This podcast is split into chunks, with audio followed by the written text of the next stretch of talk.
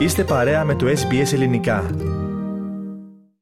Ραδιοφωνία SBS, ελληνικό πρόγραμμα φίλες και φίλοι. Στο μικρόφωνο μαζί σας με την επιμέλεια και παρουσίαση της εκπομπής είναι ο Θέμης Καλός. Συνεχίζουμε τώρα με την τακτική ανταπόκρισή μας από την πόλη του Χόμπαρτ. Στην άλλη άκρη της τηλεφωνικής μας γραμμής είναι ο συνεργάτης μας Σωτήρης Καλογερόπουλος. Σωτήρη, εν πρώτης καλησπέρα. Ευχαριστούμε που είσαι μαζί μας. Καλησπέρα και σε σένα Θέμη και σε όλους τους ακροατές μας σε κάθε γωνία της Αυστραλίας.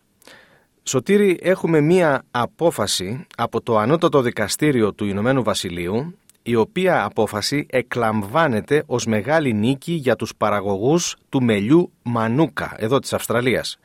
Και αυτά είναι παράλληλα και χαρμόσυνα νέα και για τους τασμανούς παραγωγούς. Ναι, έτσι είναι Θέμη. Τα τελευταία χρόνια έχουμε μιλήσει πολλές φορές για το μέλι Μανούκα που προέρχεται από τα άρθη του δέντρου Μανούκα. Το δέντρο αυτό υπάρχει και στην Αυστραλία, συμπεριλαμβανομένης και της Τασμανίας αλλά και τη Νέα Ζηλανδία. Το μέλι μανούκα πωλείται για εκατοντάδες δολάρια το κιλό και περιλαμβάνεται σε μία σειρά φαρμακευτικών προϊόντων λόγω των αντιοικών, αντιβακτηριακών και αντιφλεγμονωδών ιδιωτήτων του. Το Αυστραλιανό μέλι μανούκα χρησιμοποιείται σε παστίλιες, σπρέι ε, για το λαιμό και κρέμες εξέματος καθώς και σε καλλιτικά προϊόντα. Η εταιρεία για την ονομασία του μελιού Μανούκα από τη Νέα Ζηλανδία προσέφυγε στο Γραφείο Πνευματικής Ιδιοκτησίας του Ηνωμένου Βασιλείου και προσπάθησε να απαγορεύσει άλλα μέλια εκτός αυτών της Νέας Ζηλανδίας να χρησιμοποιούν το όνομα Μανούκα. Οι Νεοζηλανδοί υποστηρίζουν ότι η λέξη Μανούκα είναι λέξη των Μαωρί και δείχνει, δείχνει τη χώρα καταγωγής του. Η Αυστραλιανή Ένωση Μελιού Μανούκα έχει αποδείξει ότι η λέξη χρησιμοποιείται στην Αυστραλία για να περιγράψει το φυτό και το μέλι που παράγεται από τη γύρι του ε, από την δεκαετία του 1930. Το Γραφείο Πνευματικής Ιδιοκτησίας του Ηνωμένου Βασιλείου απεφάνθη υπέρ των Αυστραλών παραγωγών. Τότε η εταιρεία για την ονομασία του μελιού Μανούκα από τη Νέα Ζηλανδία προσέφυγε στο ανώτατο δικαστήριο του Ηνωμένου Βασιλείου και ταυτόχρονα έκαναν παρόμοια νομική αγωγή στην Ευρωπαϊκή Ένωση και ενώ όλοι περίμεναν την απόφαση του ανώτατου δικαστήριου του Ηνωμένου Βασιλείου, η παραγωγή μελιού μανούκα της Νέας Ζηλανδίας ξαφνικά αποσύρθηκαν από τη διαμάχη για το εμπορικό σήμα. Αυτό σημαίνει ότι οι Αυστραλοί παραγωγοί μπορούν πλέον να πολλούν το προϊόν τους στις αγορές της Ευρώπης και της Αμερικής ως μέλι μανούκα με όλα τα οικονομικά ωφέλη που θα ακολουθήσουν αυτή την απόφαση του δικαστηρίου.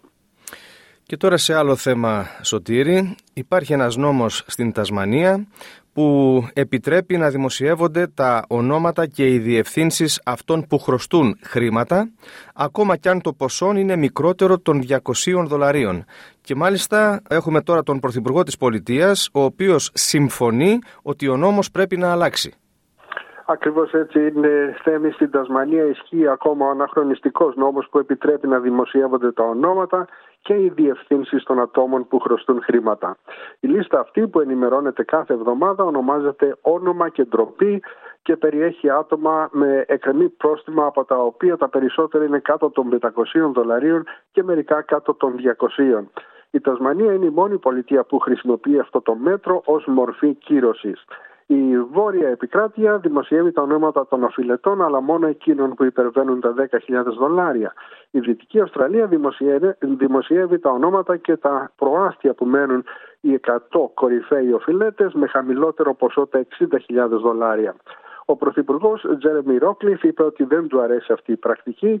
Όπως είπε ο ίδιος, θα παροτρύνουν αυτούς που χρωστούν να πληρώσουν τα πρόστιμά τους. Όμως δεν είναι τρόπος αυτός να, κάνουμε, να το κάνουμε και θα, θα το φτιάξουμε, έτσι είπε. Ο Τζον Χούπερ, ο οποίος είναι διευθύνων σύμβουλος της εταιρείας No Interest Loan Scheme, είπε ότι υπάρχουν πολλές περιπτώσεις όπου οι άνθρωποι δεν μπορούν να πληρώσουν τα πρόστιμα και περιέγραψε τη λίστα ως μια άσχημη μορφή τιμωρίας. Όπως είπε ο ίδιος, φαίνεται σχεδόν σαν εκβιασμός. Πλήρωσε το πρόστιμο για να βγάλει το όνομά σου από τη λίστα. Δημοσιεύουν τις διευθύνσεις των ανθρώπων, οπότε υπάρχουν θέματα απορρίτου των προσωπικών δεδομένων. Οι επιπτώσεις στην ασφάλεια των ανθρώπων είναι πολύ πραγματικές όταν δημοσιεύονται τα στοιχεία τους σε ιστότοπους όπως αυτόν του Υπουργείου Δικαιοσύνης. Η εκπρόσωπος των Πράσινων, η Ρόζαλι Γκούτζαφ, ε, είπε ότι σε μια εποχή απαταιών και hacker η πρακτική αυτή μπορεί να εκθέσει τους ανθρώπους σε πιθανές παραβιάσεις της ιδιωτικής ζωής. Χρειαζόμαστε οπωσδήποτε μια γενική αναθεώρηση αυτών των νόμων επειδή η δημοσίευση ευαίσθητων πληροφοριών 5.000 ανθρώπων είναι τραγική και εσφαλμένη. Και τώρα έχουμε ένα ακόμα θέμα, Σωτήρη, για σήμερα. Μέχρι τον Ιούνιο, λέει, θα έχουν αφαιρεθεί όλες οι μηχανές poker machines από τις λέσχες των απομάχων, τα γνωστά μας RSL Clubs, ε, εκεί στην Τασμανία. Έτσι είναι θέμη, οι τελευταίες μηχανές πόκερ θα αφαιρεθούν από τα υποκαταστήματα των απομάχων, τα γνωστά RSL της Τασμανίας μέχρι τα μέσα του έτους. Τα τελευταία χρόνια τα περισσότερα υποκαταστήματα έχουν αφαιρέσει οικειοθελώς τις μηχανές. Αυτή τη στιγμή υπάρχουν περισσότερες από 3.000 μηχανές πόκερ στην Τασμανία και μόνο 20 βρίσκονται ακόμα σε ένα μόνο υποκατάστημα σε αυτό του Devonport στα βορειοδυτικά της πολιτείας. Ο Διευθύνων Σύμβουλος του RSL Τασμανίας, Τζον Χάρντι, δήλωσε ότι έχει καταλήξει σε συμφωνία με την Επιτροπή του Υποκαταστήματος Devonport για την απομάκρυση των μηχανημάτων μέχρι τον Ιούνιο.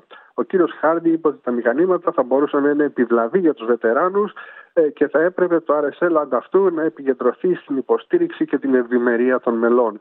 Όπως είπε ο ίδιος, αν σκεφτούμε τι πρέπει να αντιπροσωπεύει το RSL, είναι η μνήμη και η αναγνώριση της υπηρεσίας και της ευημερίας για τους βετεράνους και τις οικογένειές τους.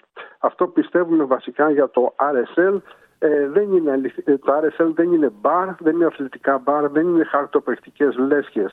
Το RSL θα πρέπει να αφορά την εφημερία των βετεράνων και την αναγνώριση της υπηρεσίας πρέπει να βεβαιωθούμε ότι οι βετεράνοι που έρχονται στον οργανισμό θα λαμβάνουν τη σωστή θεραπεία εάν τους έχουμε αναγνωρίσει ως ευάλωτους.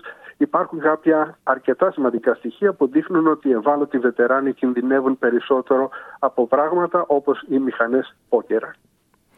Και με αυτό σου το θέμα ολοκληρώνουμε για σήμερα την επικοινωνία μας Σωτήρη. Τα λέμε ξανά μαζί σου την άλλη εβδομάδα. Να περάσεις καλά. Και εσύ να περάσεις καλά, Θέμη, και όλοι οι ακρατέ μας θα τα πούμε πάλι ε, ξανά την επόμενη Τρίτη. Γεια σας και χαρά σας από την όμορφη Τασμανία. Κάντε like, μοιραστείτε, σχολιάστε, ακολουθήστε μας στο Facebook στο SBS Greek.